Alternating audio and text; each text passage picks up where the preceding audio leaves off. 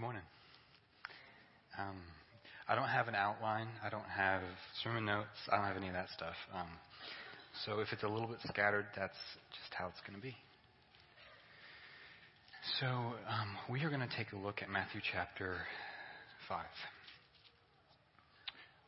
um, verse 1. Um, so every, every system of man, every our own systems, our own personal systems that work in our life, they're all governed on the principle of what is the good life and how do we get it. And Jesus understands that, and he comes in with the Beatitudes, and he's telling us what the good life really is and how we really get it.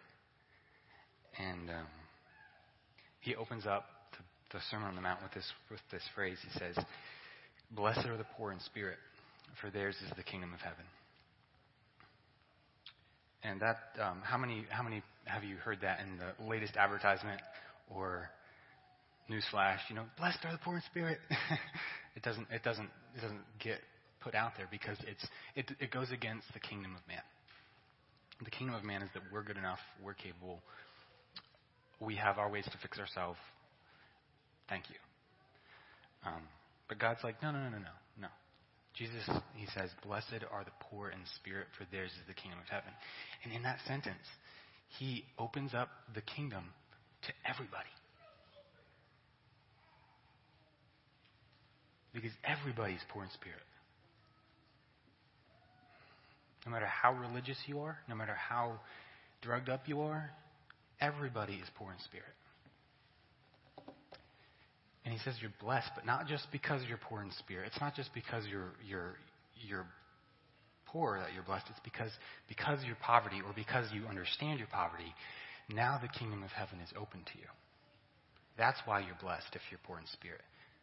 And so the problem is we we know we're supposed to be poor in spirit. Right? Oh yeah, I'm I'm I'm supposed to be poor in spirit. How do I look poor in spirit? how do I how do I uh, how do I make this look right for everybody so they think I'm poor in spirit?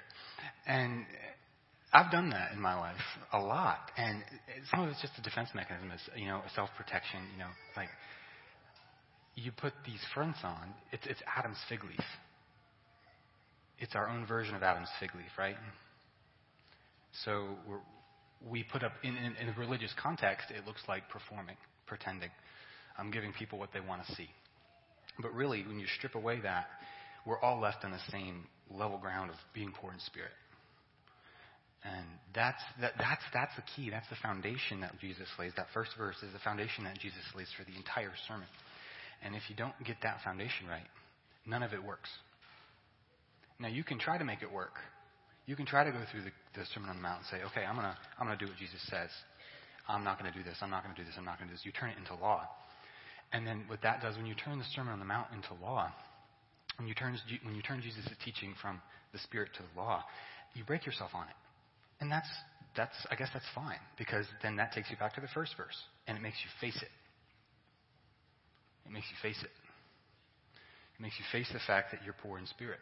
And then there, the door opens for you. So it's like this thing, like, okay, you don't have to, you don't have to listen, to, you don't have to listen to it now, but you're going to come to a place where this is the only way in. And that's where Jesus starts, and that's where we all have to start. You have to strip away the religious goodness. You have to strip away all the, the, the ways that we prop ourselves up before other people. You have to, you have to be done with it. And it's, it's, a, it's an ugly process because Jesus talks about it later on. He talks about the tower. You know, it's like if you, if you hear these words of mine and don't do them, you're like a man who built his house on a foundation of sand.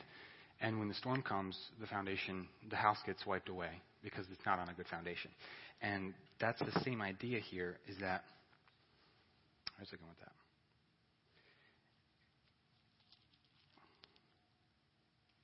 I forgot. Crap.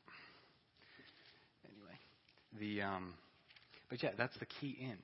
That is literally the key in. So until you until you get past until you get past until you not just get past until you until it hits your heart until Matthew chapter 5 verse 1 hits your heart. It, nothing else works. Um, yeah, so we're going to move on to a different section now, and we are going to take a look at 1 Peter chapter 1 verse 22. And it says, having purified your souls by your obedience to the truth for a sincere brotherly love, love one another earnestly from a pure heart, since you have been born again not of a perishable seed, but of an imperishable, through the living and abiding Word of God. For all flesh is like grass, and all its glory is like the flower of grass. The grass withers and the flower falls, but the word of the Lord remains forever. So, the only way we can actually purify our souls is by obeying the truth. Not listening to the truth, not memorizing the truth, but letting the truth penetrate our hearts and expose the, the blackness and the darkness that's inside of us. And, you know, last, last, um, I'm, I'm, I'm the, I'm the ideal Pharisee, you could say. I'm, I'm, you know, you know what I'm saying? Like, I think you can understand that. Like, I'm, I'm kind. You know, all this stuff, you know, I, I'm pleasant. My personality has this, has a way of fitting in. You know, all these things that are like tick, tick, tick, tick, tick, tick. Good condition, good condition, good condition, good condition. And I use that. I use that. And God was in the business of cleaning me up. And He used a, a close relationship in my life, family, a family relationship in my life, to expose the honest darkness that was in my heart. Because in First John it says, it doesn't just say if you hate, it says if you don't love, you don't know God. It's a pretty high standard. That's pretty shockingly high. And if you don't love your brother whom you've seen, you don't love God whom you haven't seen. And so God was in the process of just, just, I don't know, taking the, taking the fig leaves away, just one after the other, gone, gone, gone, gone. This is your true character. This is your true heart attitude. You know, bam, bam, bam, bam, bam, bam. Like, oh, this hurts. This hurts. Ah, it, it, it did hurt, and um, it was it was hard. But that, that light, that, that light of God, when it shines into your heart, it's going to burn you. And then it's going to warm you. You know, it's, it's going to it's gonna, it's gonna be uncomfortable. Um, but then, then you start to be transformed. And it's a beautiful thing. Um, and he started that work in me, that transformation. Because, um, I mean, think about it. Like, I could have gone on for years with this, you know, and justify this and justify that and, and, and make excuses for my, my attitudes and my sins and my true heart, heart attitude toward my, toward my brother. Um, but he's like, I'm not gonna, I, I care about you too much, Mercer, to let you, to let you stay there. So he does, he does, he really does care about us like that. And it's, it's painful. But yeah, he, he so anyway, back to the verse. Having purified your souls by obedience to the truth, for a sincere brotherly love. So you're not going to be loving anybody sincerely until you've obeyed the truth. That's just how it is. Until you've until by obeying the truth you have now the ability to love sincerely. Because until you obey the truth, until you let God's word expose that darkness in you, your love is going to be corrupted by self. Um, it's going to be corrupted by self. And that's, that's what Peter's getting at here. He's like, hey, guys, don't think you can love each other sincerely. You can love each other with pretense and all that, but don't think you can love each other sincerely until you've obeyed the truth. And you just can't. You can't. So the truth, um, that's a big, that's a big one. Whew. Anyway, so and since you have been born again, not of a perishable seed, but of an imperishable through the living and abiding Word of God. So, back to the Sermon on the Mount, people are going to tell you that your brokenness, your, your problems are going to be able to be fixed by either psychology or self help. And you may be able to eradicate some symptoms with those methods, but you're never going to strike at the root. You're never going to strike at the root. And that's, that, that's the thing. Men are obsessed with dealing with the symptoms of their sin. That's what all this stuff is structured around. And God is very committed to dealing with the root. And it's the most painful thing. It's the most painful thing. Um, so, blessed are the poor in spirit. That's our understanding our true poverty before God, not just understanding that, yeah, okay, I'm not so great with relationships. Okay, yeah, I'm, I have some social skills that need development. Okay, yeah, um, I have some psychological issues. Okay, yeah, like all these things, right? Um, and Jesus, Jesus is like, hey, no, you're blessed if you understand your essential poverty. Not just that you're not so great, but that you're actually poor before God. So, yeah, these are just some of the things. This is just some of the things God's been showing me. He's been working in me, and I'm not. I'm not. You know, this is just how how it is. So, and then you know, you go through the rest of the beatitudes. Um, blessed are those who mourn, for they will be comforted. Uh, blessed are the meek, for they will inherit the earth. Blessed are the, those who hunger and thirst after righteousness, for they shall be satisfied. Blessed are the merciful, for they shall receive mercy. Blessed are the pure in heart, for they shall see God. Blessed are the peacemakers, for they shall be called the sons of God. Um, yeah, blessed are those who are persecuted for righteousness' sake, for theirs is the kingdom of heaven. Now, there's a big difference between being persecuted for righteousness' sake and being persecuted because you're religious and annoying. Big difference. big difference. Um, so, and this is the thing, like, uh, this all just kind of clicks together. But yeah. And there's a story that, um, that I read in Mark that I want to share with you guys. I love this story.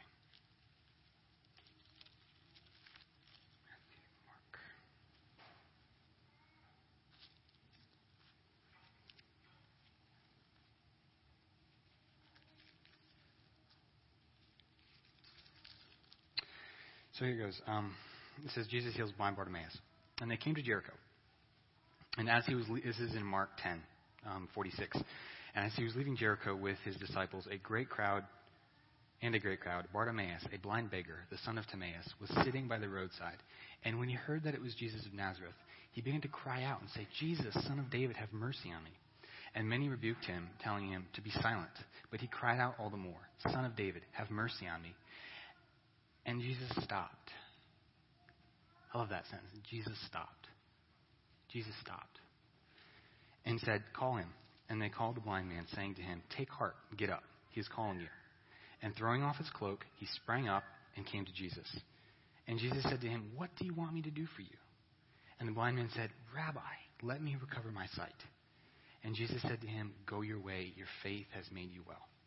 And immediately he recovered his sight and followed him on the way. I just love that story, especially when it says, you know, Jesus. I mean, so Bartimaeus. Okay, obviously you can't see, and everybody else around you can. You're going to pick up on that eventually. Like, okay, I'm missing something here. and Bartimaeus understood that. He's like, I'm missing something. Um, obviously. So when he heard that it was Jesus, and obviously the rumors spread about what Jesus could do and what he was capable of, and Bartimaeus was like, "This is my chance. This is my chance." So he began to cry out, right? And the crowds were like, "Stop! Stop! Don't do it. You know, he, you know, he doesn't care about you. You're not significant your life is not going to produce anything valuable. Just stay in the ditch. And he wouldn't stop. His faith was set on Jesus because he understood what Jesus was capable. Capable of. He, he understood he, him and himself wasn't capable to open his eyes, but he understood that he needed sight. He needed something. He needed it, and he knew Jesus had it. So he kept going. He kept persisting in it. And that's um, so you know he you know he persisted through the crowd. We have different co- types of crowds, you could say. The type of obviously is a type of public opinion. That's a crowd. There's the crowd of your own um, confused heart. That's kind of a crowd sometimes. So you got to push through that in faith. There's the crowds. You know what are the what are kind of crowds? What's crowding you out? What's what, what's pressing in on you, keeping you from crying after Christ? And push through it in faith because there's good things on the other side. So he says he kept crying out, and many rebuked him, telling him, you know, be silent. But he cried out all the more, Son of David, have mercy on me. And Jesus stopped. That's just it shows you the the like a busy man. He's a busy man, right? So he he he's walking on his way. He's he's on his way to Jericho. Oh, no, they came to Jericho. He was going to Jericho. You know, he's he's he's on business. He's got a mission, and he he takes his time to stop. When he hears that cry, when he hears that cry of Hey, I can't see here. I can't, Jesus, I can't see. I need your help. Um, I'm lost. I'm, I'm confused. My relationships are broken. I'm, I'm, I don't know what my purpose is. I, you know, when he hears that cry of our heart, and not just the, you know, not just the, um, not just the stuff we know we're supposed to say because it's nice and cute and, and we pick it up from the people around us, but when it really comes from the depths of our heart, Jesus hears those things and he stops. He pays attention to that. Pays attention to that. So take up. Um, he said, "Call him."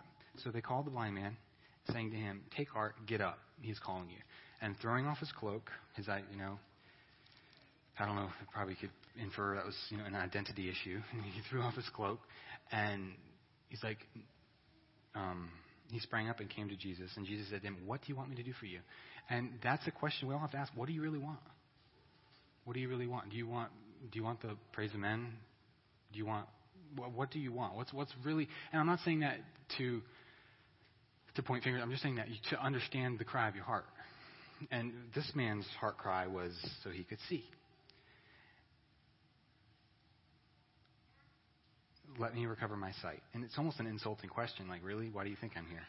Um, but Jesus asks that because he wants us to, to express and, and not, not only just express, but in expressing, showing confidence that he can do it. So, what, what is it that you want Christ to do for you? Put it out there. Test him. Um, and he says, Jesus said to him, Go your way. Your faith has made you well. And immediately he recovered his sight and followed him on the way.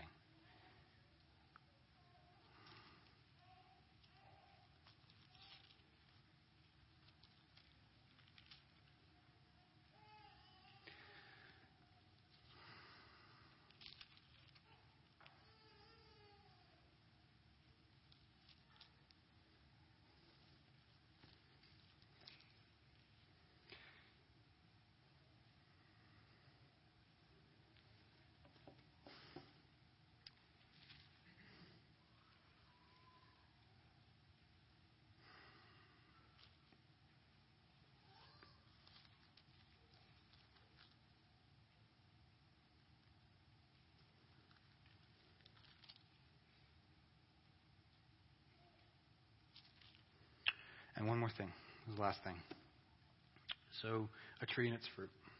For no tree, uh, this is in Luke 6, chapter 43, and um, verse 43. No good tree bears bad fruit, and uh, nor again does a bad tree bear good fruit. For each tree is known by its fruit. For, for figs are not gathered from thorn bushes, nor are grapes picked from a bramble. Um, the good person out of the good treasure of his heart produces good, and the evil person out of his evil treasure produces evil. For out of the abundance of the heart the mouth speaks. Why do you call me Lord, Lord, and do not what I tell you? Everyone who comes to me and hears my words and does them, I will show you what he is like. He is like a man building a house who dug deep and laid the foundation on the rock. And when the flood arose and the stream broke against that house and could not shake it because it had been well built. But the one who hears and does not do them is like a man who has built his house on the ground without a foundation. When the stream broke against it, immediately it fell, and the ruin of that house was great. And you know, in His kindness, God, um, He brings storms and He tests our foundations, and and um, you pretty quickly find out: have you built your house on the, the rock of truth, or have you built your house on falsehood and pretense and all those things that don't really hold up when reality hits?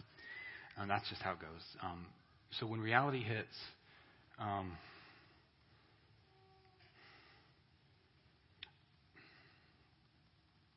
I guess I guess all I'm saying is um, we got to be honest with ourselves enough to say, am I actually, am I actually believing the truth? Because we know that, we know that we can believe the verbal truth. It's not hard to believe the verbal truth. I, I, it's just not. We know the correct, the, the correct doctrine, the correct theology. Um, we can, we can do the emotionalistic stuff if we have to. Um, um, it's not hard to do that kind of truth.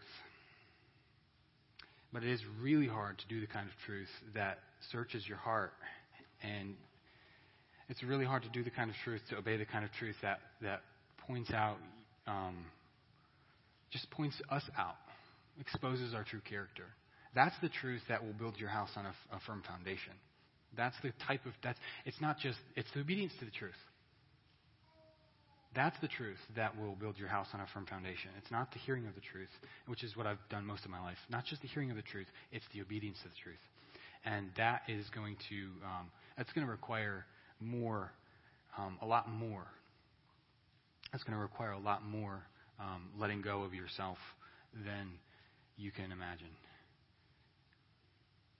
And um, but there's life in it. There's life in it. And that's all I have.